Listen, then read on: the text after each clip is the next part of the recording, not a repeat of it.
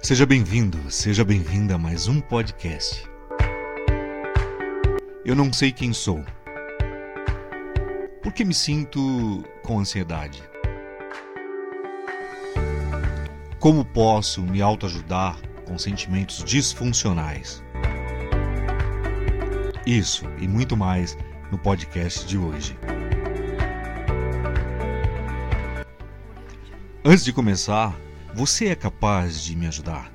Compartilhando, comentando e curtindo? Será que realmente você pode nos auxiliar a ampliar o nosso trabalho com qualquer apoio? As informações estão na descrição.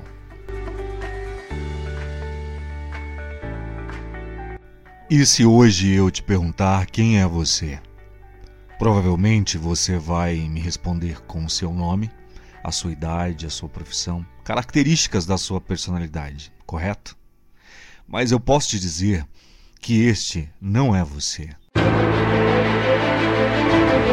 Este é o veículo que conduz você aqui neste plano, nesta dimensão, neste planeta.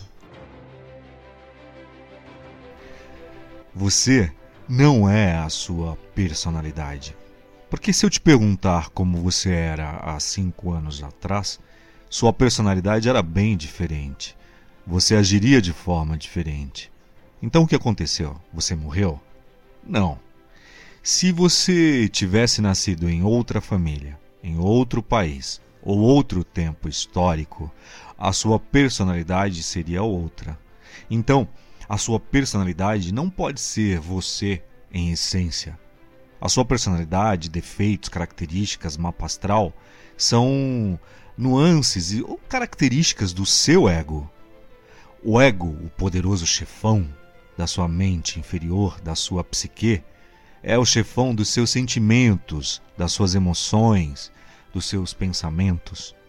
É o seu ego que ativa os seus sabotadores e que te traz todos esses sentimentos de culpa, raiva, tristeza, medo e etc.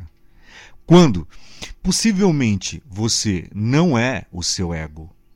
Você é quem observa o seu ego atuar.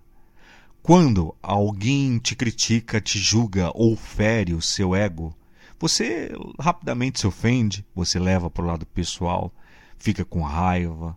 Ou seja, você permite que alguém baixe rapidamente a sua vibração. Porque neste momento você está identificando ou se identificando com o teu ego. Você acha que é aquilo ali. Então, na verdade, está se ofendendo mesmo. Agora que você aprendeu e se ligou nesta ideia, nesta reflexão, a partir de agora, eu te convido a você passar a comandar. Porque é você que decide a zorra toda. É você que é a consciência que está por trás deste ego, compreende? Agora, é, que eu posso deixar uma dica, um ensinamento válido para você, eu posso dizer para você, por exemplo, para você se desintensificar ou desidentificar do ego. Uh, toda vez que você sentir culpa, que você sentir medo, alguma coisa que te incomode, você tem que sair imediatamente dessa identificação com o ego. Ah, aí você me pergunta, tá, Gil, mas como eu faço isso? Bom, para responder a isso, antes eu preciso te contar o que aconteceu comigo. Um dia eu acordo com sensações piores do que as que eu vinha uh, tendo, as que vinha se sucedendo. Boca seca, respiração ofegante, uma tremenda falta de ar. Meu coração parecia realmente querer pular pela boca. Sentia calafrios, formigamento, borboletas no estômago, como dizem por aí. Eu não sabia o que era. Depois que eu fui informado que aquilo era um princípio um ataque de pânico. Realmente o primeiro da minha vida. Aquilo que me assustou profundamente Me assustou porque realmente fora algo que fugiu completamente das minhas capacidades de raciocínio e domínio, e eu tenho certeza que você que já sentiu isso está se identificando com o que eu estou relatando.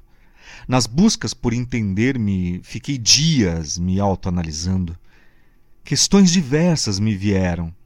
Levei o caso, então, à terapia e resolvi mergulhar em conhecer o que aquilo veio para me ensinar. No primeiro momento, eu culpabilizei os fatores externos, o estresse do dia a dia, pessoas, lugares, situações financeiras. Tudo isso realmente contribui, contribui sim, mas uh, isso me dava um sinal de que era preciso corrigir e eu não me liguei. Até que aconteceu. Mas e agora? Como ressignificar tudo isso? Pensei. Como aprender com isso? Realmente só me desidentificando disso tudo.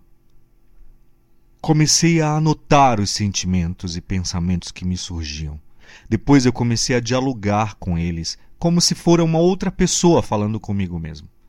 Perguntava o porquê daquele sentimento, daqueles pensamentos e o que eu deveria realmente trazer para mim. À medida que me surgia um vestígio de ansiedade, por exemplo, eu saía de mim imediatamente dizia: Isso não é real.